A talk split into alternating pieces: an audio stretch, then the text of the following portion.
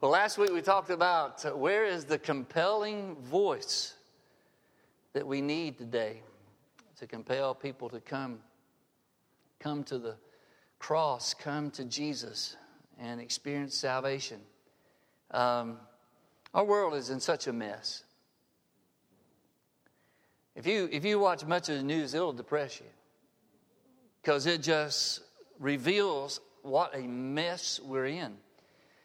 Um, I want to thank you all for praying for our son Jason, who was on a, a nuclear sub somewhere in the Indian Ocean for over three months, and he got home Wednesday and turned 41 yesterday, and we were there to celebrate him turning 41.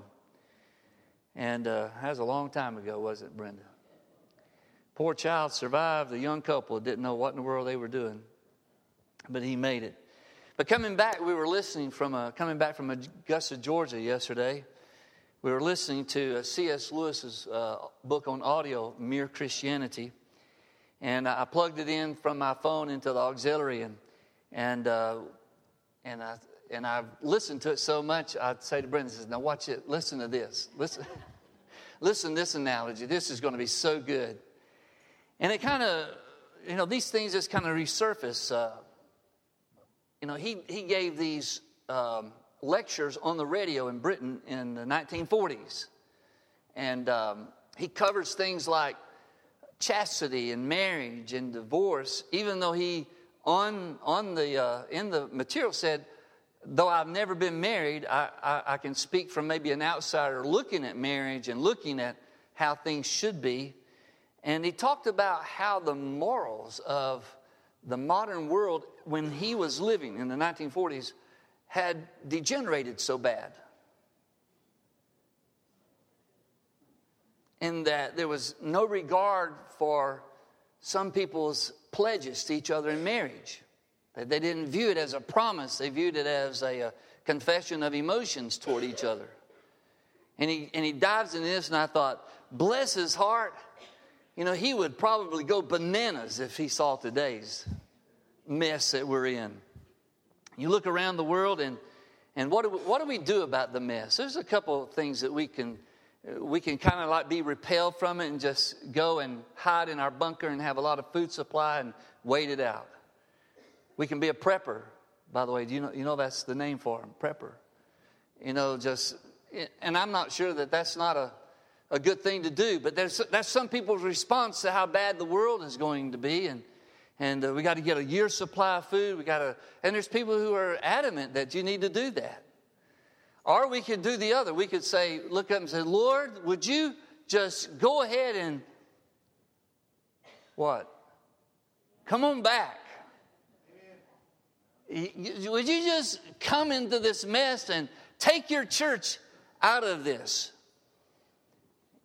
At some point, we're going to have to own up to what are we praying for today? Looking at our world the way it's, way it's in. We, we decided, even before 2015 was over, that we would, we would make prayer a priority here. And we would have a week of prayer. We showed the war room. We, we are encouraging people to pray.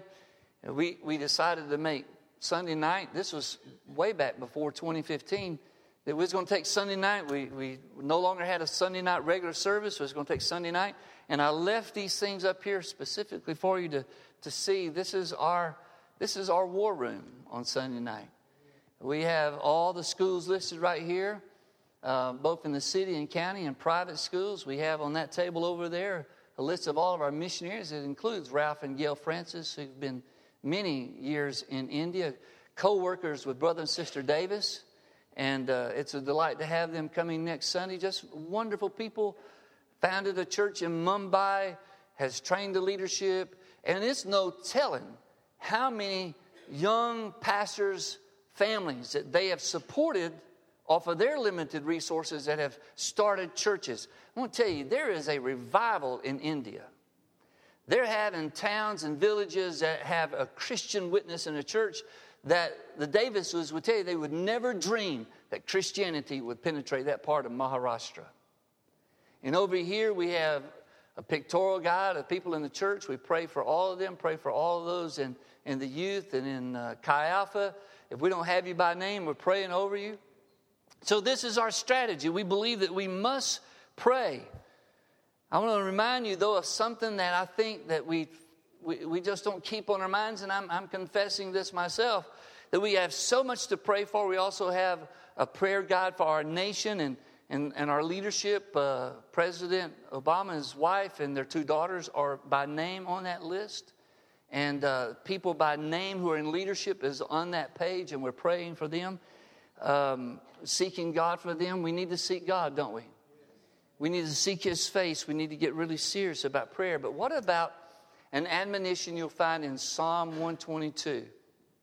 I want you to turn there. It's not a very long psalm, but it's uh, one of these psalms that have a title to it a song or psalm of ascent. And uh, wow, at last year's men's retreat, we, we heard this just broken down specifically what these songs of ascent are all about. And you'll see what the prayer emphasis is in this psalm that we're admonished to do. Um, psalm 122, beginning with verse 1. I rejoice with those who said to me, Let us go to the house of the Lord. Our feet are standing in your gates, O Jerusalem. Jerusalem is built like a city that is closely compacted together. That is where the tribes go up, the tribes of the Lord, to praise the name of the Lord according to the statute given to Israel. There the thrones for judgment stand, the thrones of the house of David. Pray for the peace of Jerusalem. May those who love you be secure. May there be peace in, within your walls and security within your citadels your towers. For the sake of my brothers and friends, I will say, Peace be within you. For the sake of the house of the Lord our God, I will seek your prosperity. This is a clear admonition from one of the Psalms of Ascent. There's 15 of them. If you look through, there's 15 of them beginning in Psalm 120. And they're not very long songs, but supposedly there was 15 steps that the Levites would step up toward the inner courtroom or courtyard of the Temple Mount. And at every step, they would stop and sing one of these songs. It's also purported when people would head with their families to Jerusalem for the three festivals that if they could possibly physically make it, they were required to be there. The men of Israel were required to bring their families in those three festivals to Israel.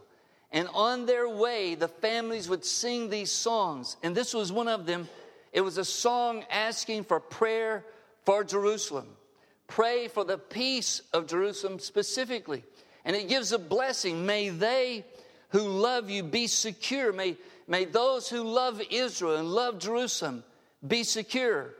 Jerusalem is anything but a city of peace right now. It's a city in turmoil. It's a city that's while it's uh, all under the nation of Israel's rule following the Six Day War, uh, before then, Jordan, the line went straight through the city of Jerusalem, and Jordan had jurisdiction over the east side of Jerusalem and Israel on the west side. But following that, what is called the West Bank, you've heard a lot about the West Bank. It's from the middle of Jerusalem all the way to the Jordan River, is now under Israel's uh, jurisdiction. They've turned some of that over to the Palestinian for their own governance. But I'm, gonna, I'm not going to touch a lot on politics because I don't think politics has the answer for our world today. I believe prayer is the answer for our world. But this is, this is the chaos that envelops Jerusalem. It is, even though the word has peace in it, shalom, Jerusalem is a teaching of peace, something, a place that teaches and presents peace. And it's not anything like that yet. But he says we're to pray for the peace of Jerusalem. Now, what does that look like? If we could have our prayers for Jerusalem to look like, here's what you're going to have in, in the discussion, philosophical discussions and political discussions. It means this. And I want to tell you, uh, you know, whatever way you are politically, whether you're conservative, moderate, whatever, there cannot be two nations in Israel. There cannot be two nations in Israel. And every president was Bush or anyone who says that's the answer, I, that's when I talk to the television. Says you're wrong. And you're not only wrong, you're going against God. Because Jerusalem is not supposed to be divided, Israel is not supposed to be divided. So when we pray for Jerusalem, we're not praying that everybody there will just suddenly love each other and be happy. Because it's not going to happen. You got factions within that place that have a total different view of what truth is. And the truth is that Jerusalem was given by God to the nation of Israel to be her perpetual capital forever. And you say, You use the word forever? Forever. Because even when we'll, we'll touch on Revelation 21 here in just a moment, but even at the end, when the city of God comes from heaven, the city of God, the heavenly city of God, where the throne of God is, when it starts coming out of heaven to descend on this planet, it will descend right where Israel is, and it's called the New Jerusalem. It's not ever not going to be the city of God and the place for his people to dwell in. Now, Jesus spoke about things about Jerusalem, and we're going to take you to a couple other places here. One is in Luke chapter 13, the other one is in Luke 23. So if you'll turn there, I want to reference these. these. These are some of the scriptures we had ready to put up on the screen, but the technology did not want to work today, so we press ahead. Amen. Jesus, Jesus said a couple of things about Jerusalem in these two passages. We're told by David to pray for the peace of Jerusalem. In Luke 13, Jesus uh, has some Pharisees coming to him because they're concerned about his well being. and I'm, I'm going to start reading Uh, around verse 34, but this prefaces this section. The Pharisees come to Jesus and says, oh, You need to get out of here because Herod wants to kill you. And you don't hear Jesus make too many references to political figures, but I really like this one. Because what did he say? He says, You go tell that fox that today I'm going to deliver demons out of people and heal people, and tomorrow, and the third day I'm going to reach my goal. Is that a kind of a good, accurate paraphrase of that? He says, I, have got stuff to do. I'm not worried about him. He's not going to scare me off. And he also made a statement that a prophet cannot die outside of Jerusalem. He says, This is my goal. This city is my goal. This is where I'm supposed to finish. Everything is right here. And then he said this about Jerusalem Oh, Jerusalem, Jerusalem, verse 34, you who killed the prophets and stoned those sent to you. How often, he's speaking for this Father in heaven, how often I would long to gather your children together like a hen gathers her chicks under her wings. But you are not willing. Look, your house is left to you desolate. I tell you, you will not see me again until you say, Blessed is he who comes in the name of the Lord. End of the chapter division. Jump over to Luke 23 because this is Jesus carrying his cross to Golgotha.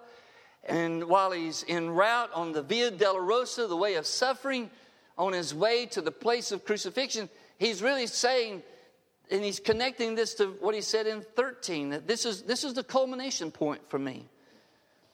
And they brought a man, Simon from Cyrene, this is verse 26. And they put the cross on him and made him carry it behind Jesus. And a large number of people followed him. Verse 27, including women who mourned and wailed for him.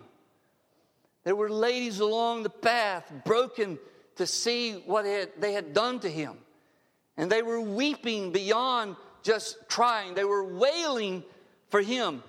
And he turned to them and he said this to them Daughters of Jerusalem, you who belong to this city, do not weep for me, but weep for yourselves and for your children. For the time will come when they will say, Blessed are the barren woman, women whose wombs never bore and the breasts that never nursed. What he's saying, he's linking this to what is referenced in Matthew 24 about there's troubling, troubled times are coming for Jerusalem and for this area of Israel. And he says, there's, there's people going to say, Blessed are those who do not have newborns to try to take care of when all of this happens. He says, You need to weep for yourselves. You have no idea what's coming to you. And he says, Then they will say to the mountains, Fall on us, and the hills cover us. And that's taken from Revelation. That's taken from the despair of the tribulation being so bad that even those who retreated to the mountains to get away from the atrocities that they're seeing perpetrated on people, they get up there and they're asking the mountains to fall on them. Get us out of this. And Jesus is saying this to them For if men do these things when the tree is green, what will happen when it's dry? If there's a time of grace for people and it happens and things happen like that, just think about when there's no grace.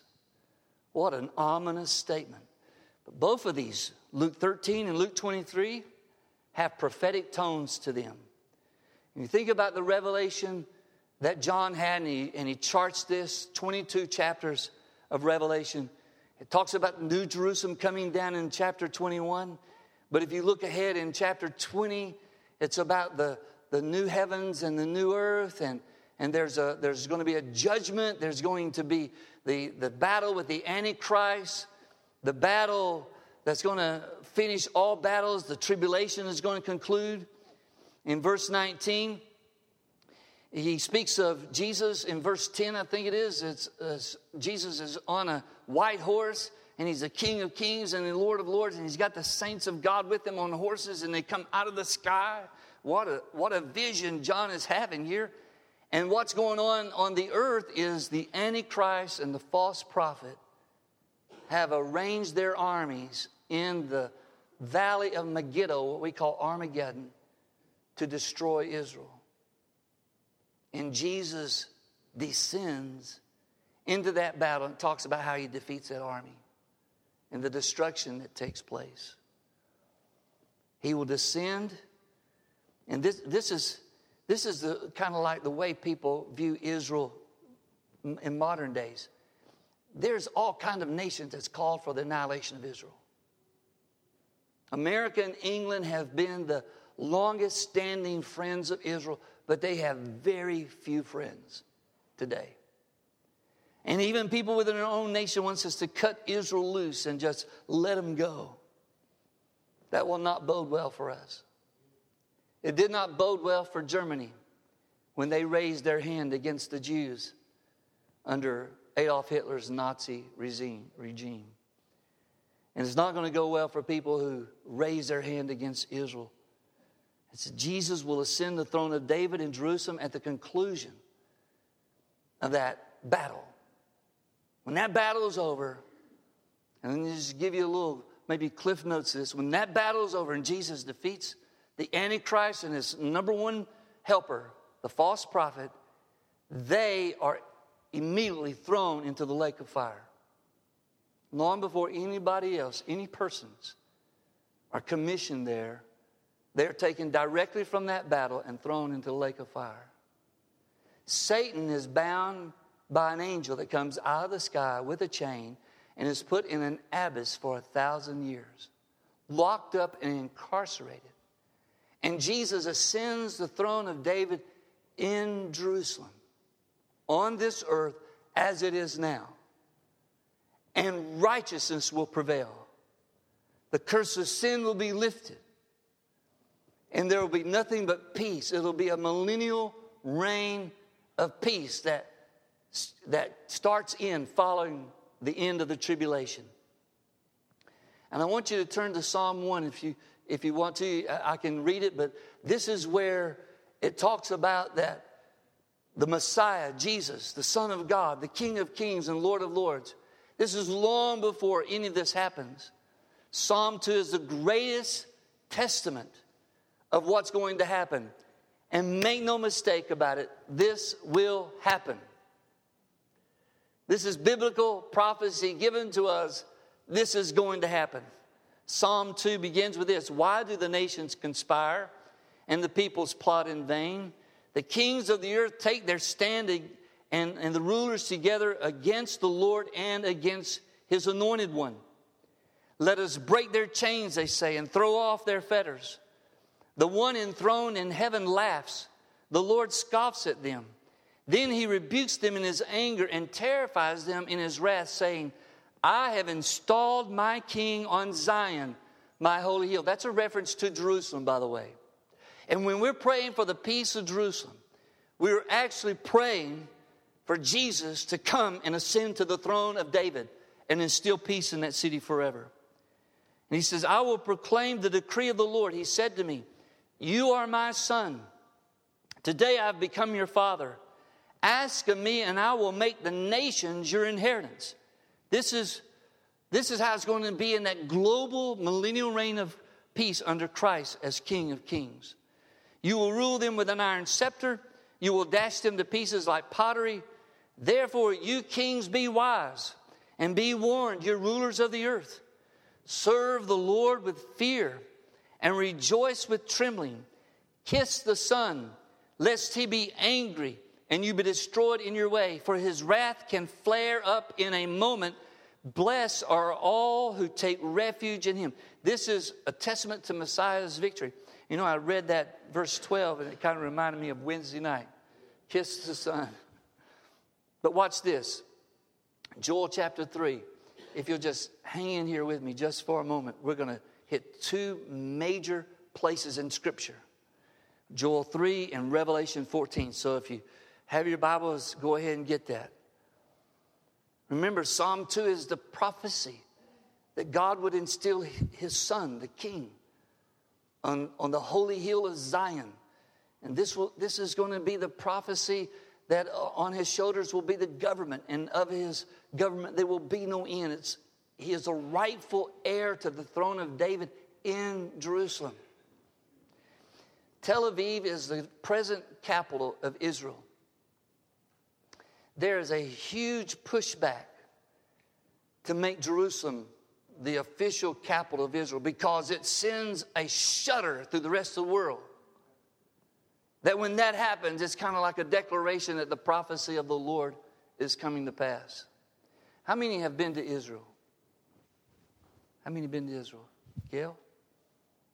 David, you been to Israel? Anyone else? It's life changing, isn't it? I've had the privilege to be there twice. I kind of told you about my reaction to seeing people on the beach of the Sea of Galilee. First time I saw that, I thought, that's horrific. They're out there playing volleyball, and, you know, that's holy out there. Y'all get off of there. But I had the privilege of going back, and it is like, you see Jerusalem, you see the state it's in, you, you know that this is the city where David reigned. This is, this is the prophesied place that the kingdom of God is going to come and power and demonstration in an authentic global reign of Christ. And Joel is all, Joel is all about that. He's only like, he only prophesies three chapters worth of prophecy. And chapter two is about Pentecost. In chapter three, he gets, in verse one, he says this In those days and at that time, this is speaking for the Lord, when I, the Lord, restore the fortunes of Judah and Jerusalem. He says, When I bring Jerusalem to that place of peace, I will gather all nations and bring them down to the valley of Jehoshaphat. That is another name for the valley of Megiddo. And I don't know if you, David and Gail, stood in Megiddo and overlooked that valley.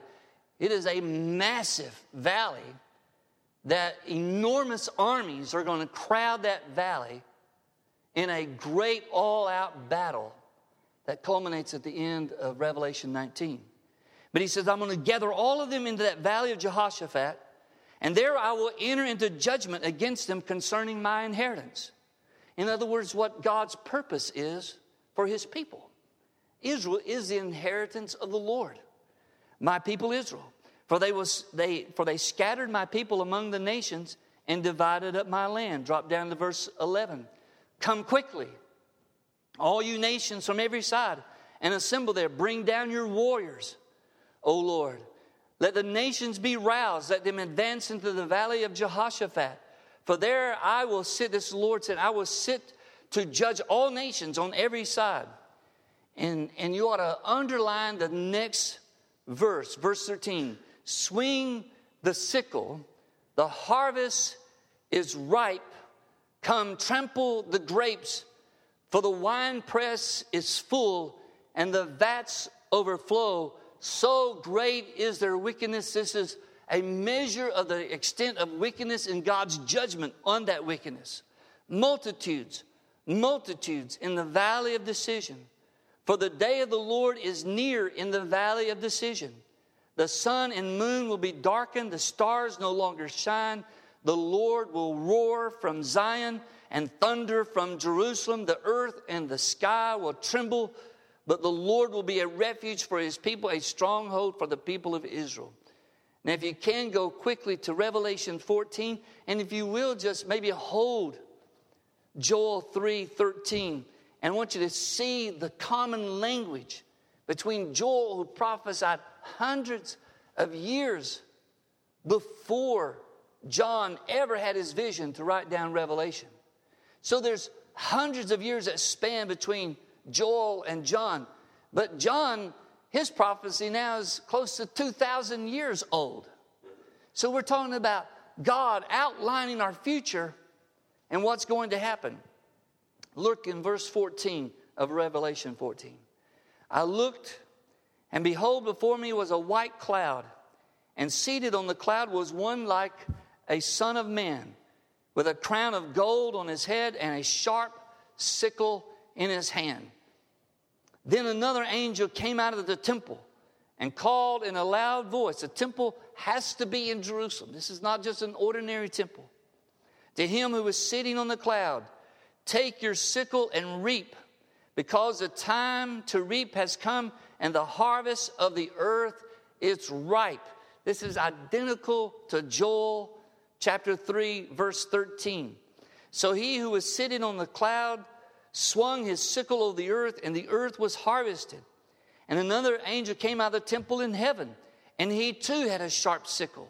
Still another angel who had charge of the fire came from the altar and cried in a loud voice to him who had the sharp sickle Take your sharp sickle, gather the clusters of grapes from the earth's vine, because its grapes are ripe. And the angel swung his sickle on earth gathered its grapes, and threw them into the great winepress of God's wrath. They were trampled in the winepress outside the city, outside the city of Jerusalem, and blood flowed out of the press, rising as high as a horse's bridle for a distance of 1,600 stadia. This is where you, where you get the verse that the battle in Megiddo in the valley of Jehoshaphat is going to be so horrific that the blood will be that deep. It's hard to imagine that, isn't it? But all of this is God's plan. It's coming, it's on the horizon.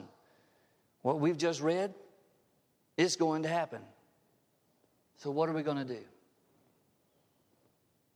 Our country's in crisis. Look at, the, look at how we're so out of sorts in this nation. It's the most divided I've ever seen America. And I'll be 65 next month. And I was a junior in high school when they integrated the schools in Shelby County.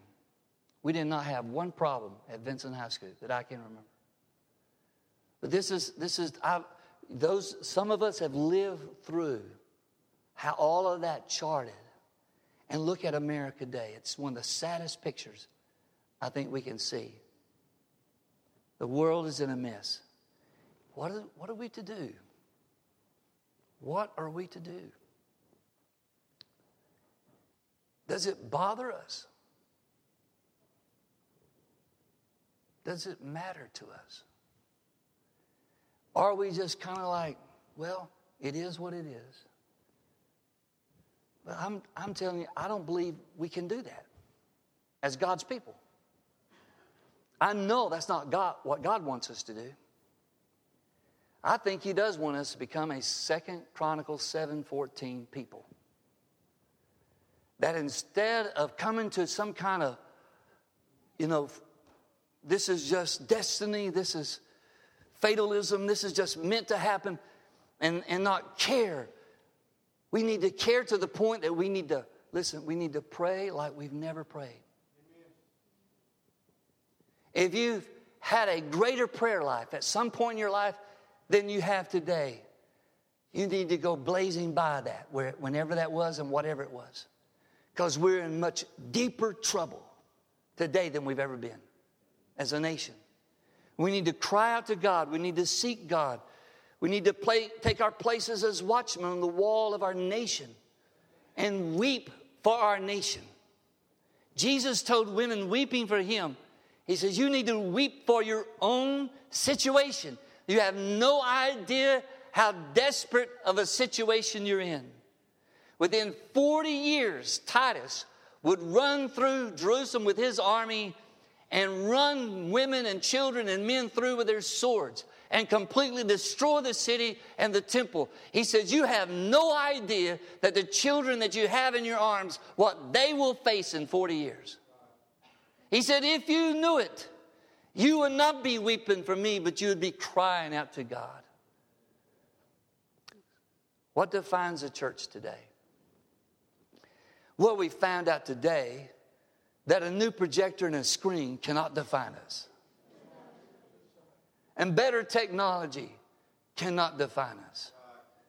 We need to learn again how to get on our faces before God and cry out to Him. Pray, a praying church, praying people, pray, praying for people. We've got prayer requests. We pray with people. Pray for Muslims. When's the last time you prayed for a Muslim? When's the last time you prayed for your enemy? Well, that's another great lesson from C.S. Lewis about loving your enemies.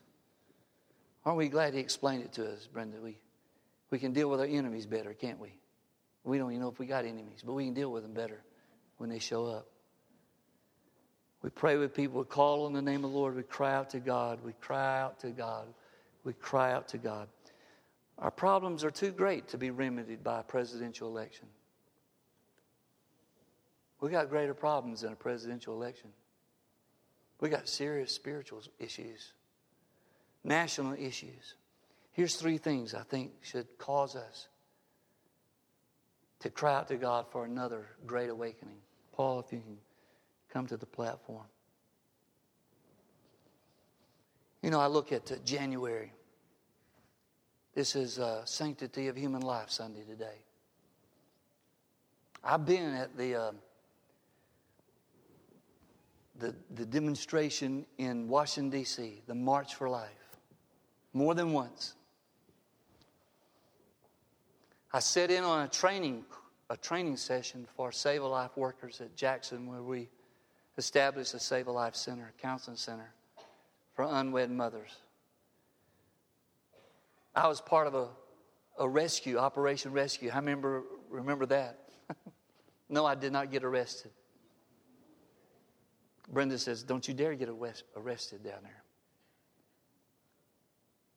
But where's, the, where's our sadness over abortion? We've gotten used to it.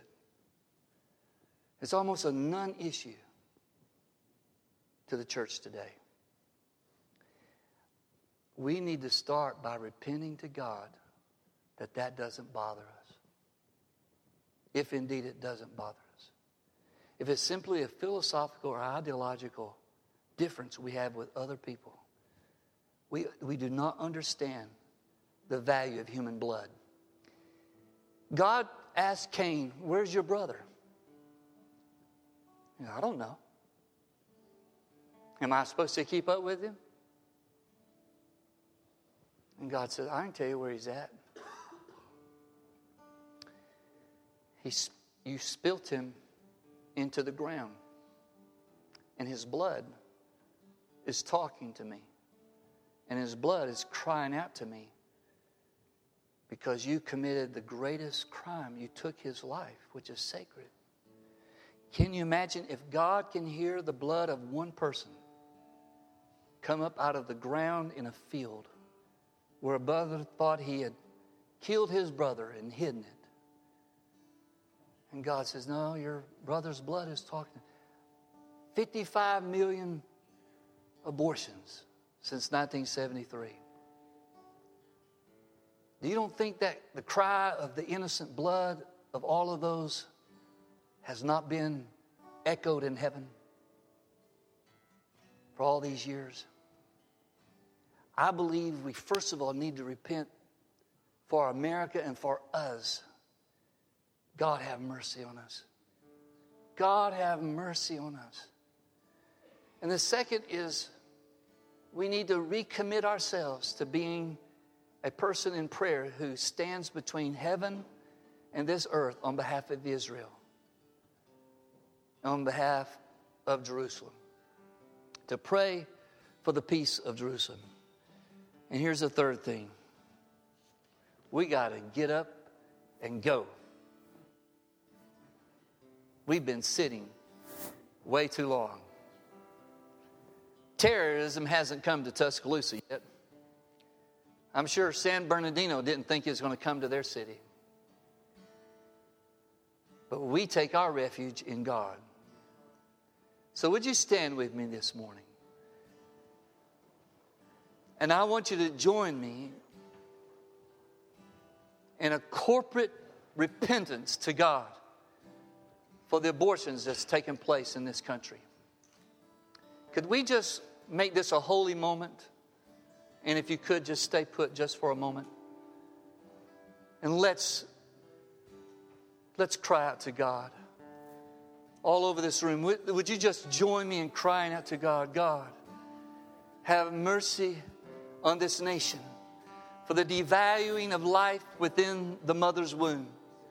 A defenseless little boy or little girl that has become the, the results of political jockeying for ideas and advantages. Lord, would you forgive our nation for the loss of life, for the millions, for the millions upon millions of innocents.